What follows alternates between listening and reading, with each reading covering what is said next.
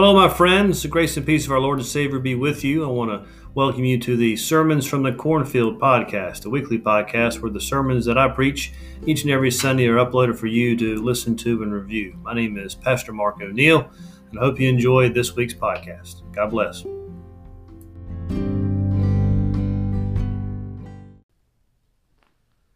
Our sermon text this morning comes from the Old Testament book of 1 Samuel. We're in chapter 3, and we'll take a look at verses 1 through 20. So, again, this is the book of 1 Samuel, chapter 3, verses 1 through 20. Now, the boy Samuel was ministering to the Lord under Eli. The word of the Lord was rare in those days, visions were not widespread. At that time, Eli, whose eyesight had begun to grow dim so that he could not see, was lying down in his room. The lamp of God had not yet gone out, and Samuel was lying down in the temple of the Lord, where the ark of God was. Then the Lord called, Samuel, Samuel. And he said, Here I am, and ran to Eli and said, Here I am, for you called me. But he, Eli, said, I did not call. Lie down again. So he went and lay down. The Lord called again, Samuel, Samuel. Samuel got up and went to Eli and said, Here I am, for you have called me. But he said, I did not call, my son. Lie down again. Now Samuel did not yet know the Lord, and the word of the Lord had not yet been revealed to him. The Lord called Samuel again a third time. And he got up and went to Eli and said, Here I am, for you called me. Then Eli perceived that the Lord was calling the boy. Therefore Eli said to Samuel, Go, lie down. And if he calls you, you shall say, Speak, Lord, for your servant is listening. So Samuel went and lay down in his place. Now the Lord came and stood there, calling as before, Samuel, Samuel. And Samuel said, Speak, for your servant is listening. And the Lord said to Samuel, See, I'm about to do something in Israel that will make both ears of anyone who hear of it tingle. On that day, I will fulfill against Eli all that I have spoken concerning his house, from beginning to end. For I have told him that I am about to punish his house forever, for the iniquity that he knew, because his sons were blaspheming God, and he did not restrain them. Therefore I swear to the house of Eli that the iniquity of Eli's house shall not be expiated by sacrifice or offering forever. Samuel lay there until morning. Then he opened the doors of the house of the Lord. Samuel was afraid to tell the vision to Eli. But Eli called Samuel and said, Samuel, my son. He said, Here I am. Eli said, What was it that he told you? Do not hide it from me. May God do so to you and more also if you hide anything from me of all that he told you. So Samuel told him everything and hid nothing from him. Then he said, It is the Lord. Let him do what seems good to him. As Samuel grew up, the Lord was with him and let none of his words fall to the ground. And all Israel, from Dan to Beersheba, knew that Samuel was a trustworthy prophet of the Lord. The Word of God, my friends, for you and I, the children of God. Thanks be to God. You know, having spent most of my life on the other side of this pulpit, and all those years being years spent in a Methodist church, I am familiar with the comings and goings of our preachers. At our time in our church back in Burlington, we saw four senior pastors come and go. We saw four associate pastors uh, come, three of them left. The last to start there while we were there is, in fact, still there. And I remember the first time that he preached a service. He got up and asked the congregation to join him in prayer before he started his sermon. We all did. You can hear the, the squeaks and the cracking sounds. We all know them as folks you know, kind of shift their weight a little bit in the pew. They sit up a little bit straighter, or they bring their, their, their hands into their lap or underneath their chin, getting ready to pray. Everybody bowed their heads. And his prayer was this Speak, Lord. Your servants are listening. Amen. That was it. And there were a few chuckles here and there when he finished, because, I mean, let's be honest, when a preacher invites you into prayer, we have been conditioned, whether it's right or wrong, to expect a little heft to it, haven't we? A little theological meat. Certainly a little more than two sentences containing just six words.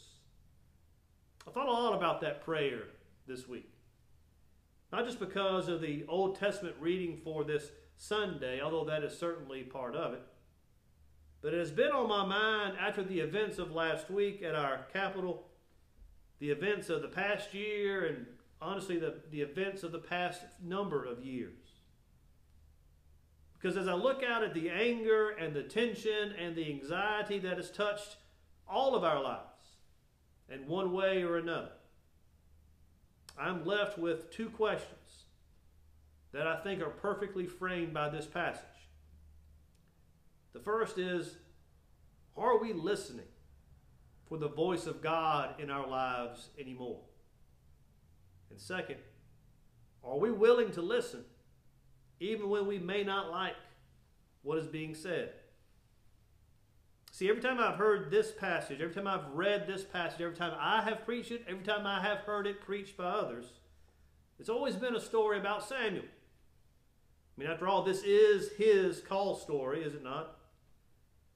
We tell of the perseverance of God, that, that God will keep calling us until we acknowledge it, either positively or negatively, and how once he heard God calling him and he gave himself up to service to the Lord, that Samuel became a trustworthy prophet known far and wide. And similarly, we should all listen for and be attentive to God calling us and the plan God has for our lives.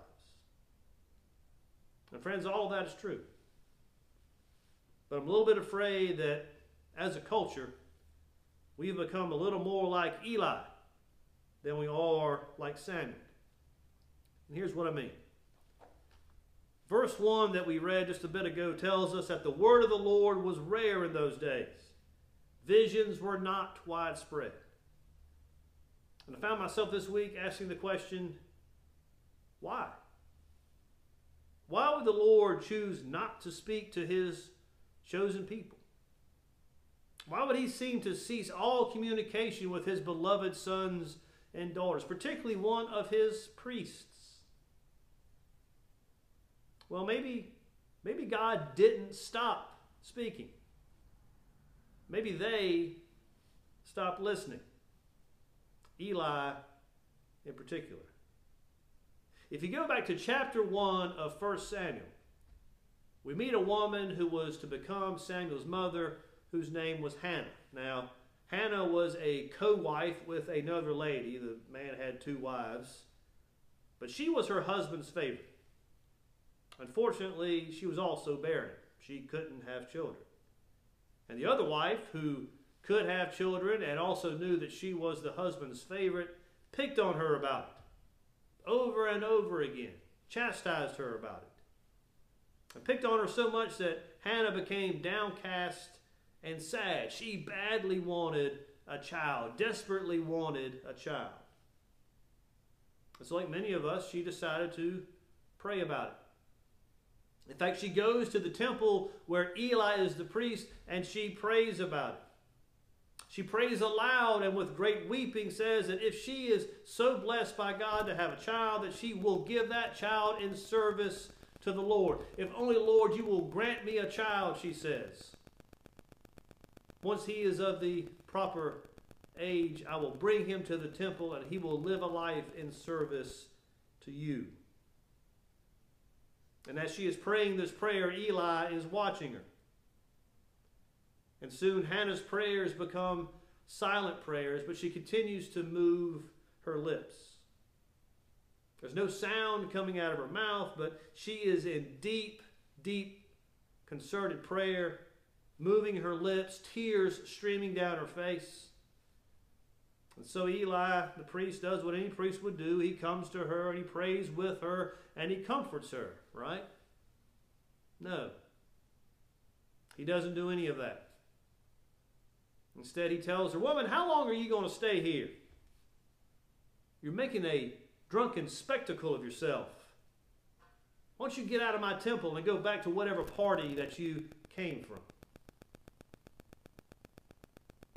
Heart and a mind full of judgment towards Hannah because she wasn't praying in the proper form, or maybe she wasn't praying using the right words, or maybe she looked a little off. Eli judged her by her outside appearance, not seeing what was in her heart. Have you ever thought or felt that way about someone? She explains to him that she's not drunk. She is, in fact, in fervent and honest prayer. And he kind of half apologizes and she goes away. And then a few months later, a blessing. Her son Samuel is born to her. And as she promised, after a few years, Hannah brings him to the temple and he, she gives him to Eli. There's this beautiful prayer by Hannah in chapter 2 of this particular book, but we, we kind of forget it because right after that prayer, we are introduced to Eli's two sons, Hophni and Phinehas. And these two guys, well, let's just say they were the worst. Scripture says that they were scoundrels, they had no regard for the Lord. They were stealing sacrifices. They were sleeping with women just outside the sanctuary, engaging in all sorts of shocking behavior. And Eli knows all about it. He confronts them, but they don't listen, and Eli seems to be, well, boys will be boys. Even when another prophet tells him that the Lord sees what is going on and is going to put an end to Eli's line, meaning that his sons and Eli are all going to die, Eli doesn't seem really that concerned and continues to tolerate and turn a blind eye to what is going on in his presence. After all, these were his people, so how bad could it really be? I mean, after all, at least they aren't like those Philistines. You ever felt that way? Rationalized behavior you knew wasn't right, but implicitly condoned it because they were your people or they were on your side. And then we get to chapter 3 part of which we read this morning. And we excuse Samuel for not recognizing God's voice initially in the story because, after all, he is still just a young boy. And scripture says that he did not yet know the Lord, so we kind of forgive Samuel. But who else in our story didn't recognize that God was speaking? It's Eli. The line in verse 2 says that his eyesight had become dim so that he could not see. And we assume that it's talking about his physical sight and his actual eyeballs. But I wonder if that's also an allusion to his spiritual sight. Judging his sister in Christ, turning a blind eye to the sin taking place in his own household. One of my commentaries says that when the prophet gives this message in chapter 2 announcing the end of Eli's line, that the prophet reminds Eli of the privilege his ancestor received through the priesthood and indicts Eli for his neglect, disrespect, and greed and announces the end of his priestly line. You think maybe this is why Eli didn't hear God speaking in the temple to Samuel? Or that is why the first two times Samuel came for him, he didn't discern that it was God speaking to Samuel. I don't think the word of the Lord was rare because God wasn't speaking. It seems rare because Eli has allowed such a chasm to exist between him and his Lord through his neglect, his disrespect, and his greed that he simply couldn't hear it. Now, I don't know much about Eli before what is recorded here. He first comes into Scripture in chapter 1 of this book. By chapter 4, he's dead at age 98, having served as judge of Israel for 40 years.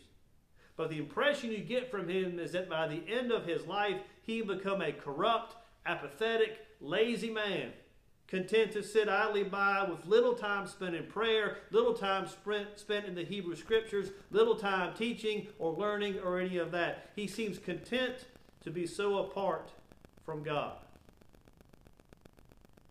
And I worry this morning, friends, that as we gather, that we have allowed a similar chasm to exist between us and God, making it hard for God, well, making it hard for us to hear God speaking to us.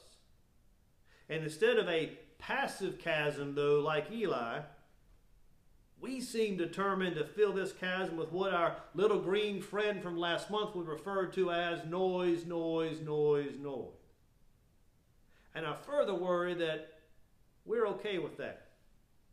that we have allowed some form of neglect and disrespect and greed to pervade our lives as well. We live in a time where we have more information readily available to us at the snap of a finger than at any time in human history. But fortunately, we also have less knowledge. And even more alarmingly, even less wisdom. We have lost the art of critical thinking. We have lost the art of conversation because the internet means and texting means we don't have to interact face to face anymore. And so when we go online or we watch television, everything now is breaking news. Everything is a catastrophe. Everything is something that should make you angry as an American. Everything is something that you absolutely positively must have an opinion about right now. As we go further into the internet or, or further into social media and we search out those articles or those posts that agree with our side, and then we use those posts and articles as evidence to strike blow after blow against the ignorant horde that dare have a different opinion than we do. And then we judge and then we disrespect others. Oh, those godless Democrats. Oh, those hateful, racist Republicans. And then we neglect the sin, whatever it is, happening in our own backyard among our people, averting our eyes from it because, well, at least they're on the right side. And we say that we want God's will to be done, but friends, truthfully, from what I've seen lately, what are we what we are really saying is that we greedily want God to do our will. And that chasm gets wider and wider. And our eyesight gets dimmer and dimmer. And it feels as if the word of the Lord is rare. And I don't know about you, friends, but all this hatred and anger is making me tired because we have stopped listening for God. Preferring instead to listen to, and in many cases, seeking out the noise, noise, noise, noise. I spoke to my clergy mentor this week. And he told me, you know, as you let your spiritual practices go, and that time with God becomes smaller and smaller or less and less, what you find is that into that vacuum or into that space, comes things we normally wouldn't want. And he's right. And I think that what is occupying that space now for many of us is anger. As a culture, we have become so used to being angry that now, as odd as it may sound, we look for it. We need it. We thrive on it. So I'm going to go read stuff that I know is going to make me hot. I'm going to lurk over that person's Facebook account or their Twitter feed or their blog that I know I don't agree with, just so I can see what they're writing, just so I can get mad about it. And then I'm going to argue about it with them. Got a news flash for you, sisters and brothers. Not a single person, not one, has ever changed their mind over a witty Facebook post or comment. None. It is a fruitless exercise that we engage in daily, some a number of times each day, that only serves to drive us further from God and further from each other. But we do it because it's a whole lot easier to be a keyboard cowboy than talking with somebody face to face. And so, friends, I have to ask this morning are you listening for God's word? Are you listening for God to speak into your lives? You can't do it with one eye on the laptop and the other eye peeping at your phone. You can't do it with your preferred news channel on in the background. You can't do it with your mind filled with all the issues and concerns and worries and doubts and baggage that we tend to try to cling to. Not because God can't cut through all that stuff, because He certainly can. It's because we can't. We are a flawed, failed, weak people, and unless we intentionally seek the Lord, we will be distracted by all things, great and small. So I challenge you this week. Find a place away from the noise, away from all distractions, and simply say, Speak, Lord. Your servant is listening. Breathe in and breathe out. Be calm. Feel the peace that washes over you, a peace that is beyond all understanding. Listen for his voice. Friends, I promise you, it's going to be okay. And you say, Well, Pastor Mark, I've done that and he is not speaking to me. Well, might I suggest that he speaks to us each and every day through this Bible? If you believe, like I do, that the words contained in this book are the very words of our Creator, put down into writing through authors filled with the power of the Holy Spirit, then, friends, every page is God speaking to you. When I say after every reading we do in worship, that this is the Word of God for you and I, the children of God, I don't say it just because it presents for me a simple transition from one point of the service to the next. I say it because I believe it. I believe it. And if you are ever confused as to if what you are hearing or reading or seeing is of God or not, compare it to Scripture.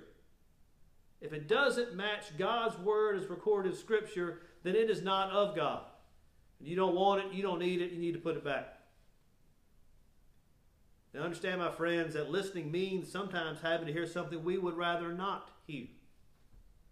In the chapters before our reading this morning, Eli had been warned that God was unhappy with him and his sons. He was told that God was going to end his line. He knew that he had transgressed and was going to be punished. When the Lord God himself tells this to Samuel and Eli asks what the Lord told him, Eli says, Samuel, listen, don't hold back. Tell me what he told you. And Samuel tells him. And again, Eli has to hear difficult words. Friends, sometimes God has difficult words for us as well, exposing our hidden secrets, bringing our sins into light, challenging our prejudices and our assumptions, pointing out our anger, causing us to take a good, hard look at ourselves, how we behave, the words that we use, the opinions that we hold. Sometimes it means that we have to do one of the hardest things in this world admit that we were wrong about something. But this is not done out of hate or anger or because God enjoys making us suffer. He does this because He loves us. Because He desires nothing more than to be in a relationship with us and for us to be in relationship with our brothers and sisters. We can't have a relationship with God or with each other so long as our hands are balled up in a fist looking for a fight.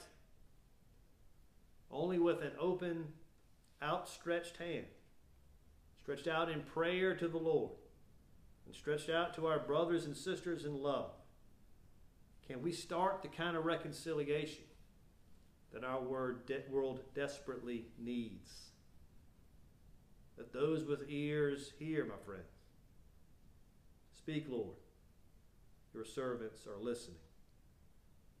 In the name of the Father, Son, and Holy Spirit. Amen.